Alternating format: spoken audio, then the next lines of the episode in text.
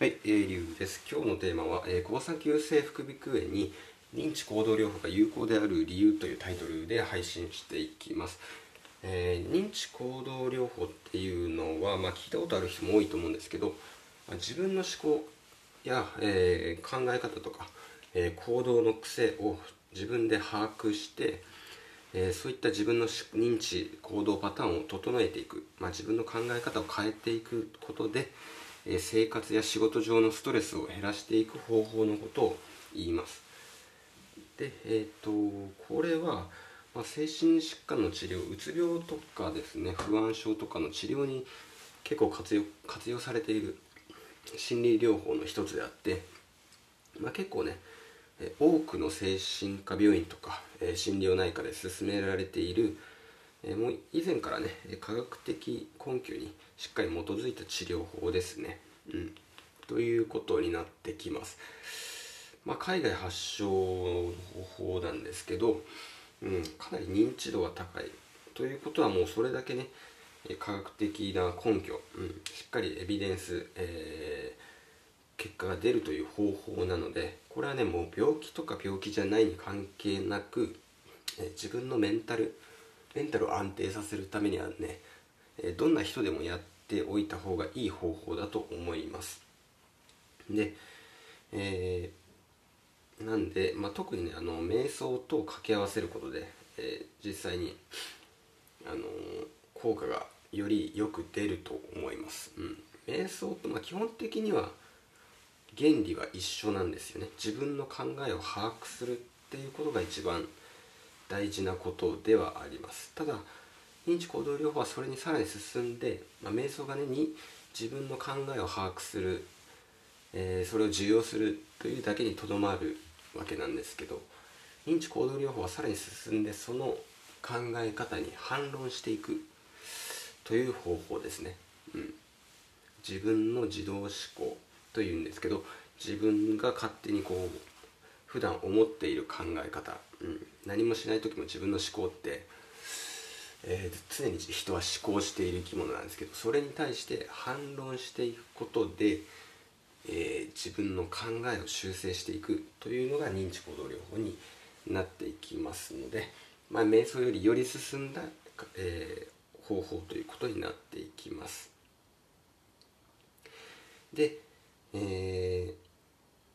その中でよく使われている方法の中方法に、えー、まあ、認知行動療法ってもかかなり幅が広いです。その中でもよく使われているのが自動思考記録記録表とか、えー、まあ、呼び方結構いろいろあるんですけど、えー、コラムコラム法とか言ったり、え非機能的思考記録表だったかな、うん、そんな感じで言われたりもします。とりあえずこれは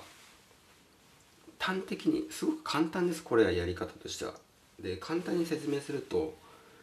要は自分の苦しい状況とか不安な状況ストレスがある状況をまず書き出していきます。で次にその右に、えー、そういった状況にあった時に自分の頭に浮かんだネガティブな考え方を書き込んでいきます。まあ自動思考ですねこれが。自分の頭に浮かんだ自動思考ってのを書き込んでいきます。で最後にその右にそれに対して反論していくという方法になります。で、えー、これがなんでねその副鼻腔炎慢性副鼻腔炎である交差急性副鼻腔炎に有効であるかというとまあその交差急性副鼻腔炎っていうのは要はそれをになったことで人って死んじゃうことってないんですよ。死んじゃうことはないけど難病なので一生付き合っていかないといけない病気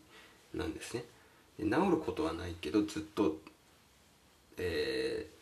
ー、もうそのずっと死ぬことはないけどずっと治らないっていう、まあ、慢性病っていうことですね。慢性疾患、うん、ということは慢性疾患が何か何が辛いかっていうと症状ではないんですよ。だって症状って言ったらさ鼻水が出たりせたまにたまに咳が出たりするぐらいなんですよ、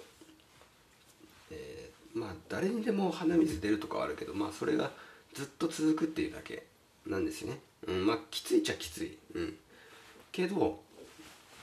まあ別に耐えられないこともないよっていい状況がいい時も当然あるんで、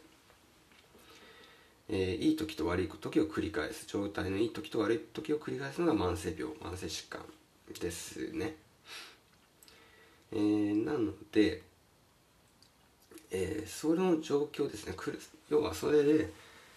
な治らないなかなか治らないという状況そのものが苦しいんですよ、うん、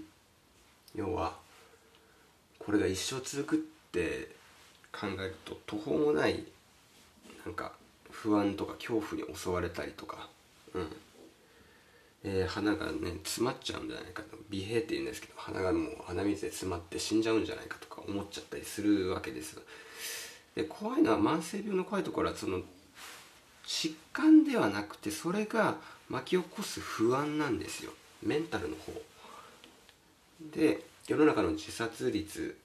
っていうのが結構日本は多い、えー、世界有数の自殺国なんですけどでと常にねダントツでトップなその自殺の理由っていうのがあるんですよ。要因っていうのは。それが健康問題、えー、病病苦による、えー、自殺、え病気の苦しみと書いて病苦の自殺が一番多いんですよ。まあこれ高齢者が多い。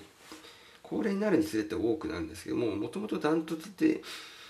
多い理由ってそれなんですよね。もう経済区とか仕事の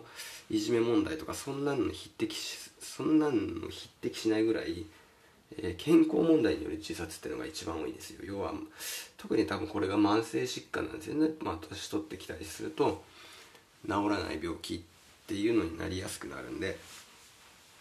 うん。例えば糖尿病とかも治んないですよね。糖尿病とか、えー、血液疾患心臓疾患とかね。うん。まあがんとかもそうですけど治基本は治らない病気。で症状がまあ出たり治ったりを繰り返すような病気。でまあその病気が出てる時にもう苦しいもう死んだ方がマシだって思って死んじゃうのが、え、病病苦による自殺健康問題による自殺ということですよね。うん、なんで要はメンタルさえ立て直せば長い気分できるし、えー、普通の人あるいはそれ以上の生活が実はできちゃうっていうのが慢性疾患。慢性疾患のいいとこもあるんですよ。慢性疾患によって、えー、常に自分が病気なんだっていうことを意識できるんで常に健康に対するアプローチっていうのが常に自分が意識して取れるようになるんです。例えば散歩を毎日の散歩を欠かさずしようとか、えー、健康な食品を食べようとか。えそういったのって病気じゃない人って割とねジャンクフードとかねうんファーストフードとかも食べがちじゃないですか、うん、でも、えー、病気に慢性病になることで、えー、しっかりねちゃんとした食事野菜とかをしっかりとろうとかそういった考え方が、えー、自然とできるようになるんで全然悪いことではなくてむしろメリットもある。慢性慢性疾患ね、うん。ということなんですよ。なんで、えー、そうですね。なんでまああのととりあえず今回あの鼻炎とかアレルギー症状に関して、えー、認知行動療法が有効であるということなんで、えー、その記録表ですね自動思考記録表を、えー、やることになるんですけど特に症状が出るのってね、えー副鼻腔炎患者の症状が出るのって深夜なんですよ。深夜から朝方にかけてね、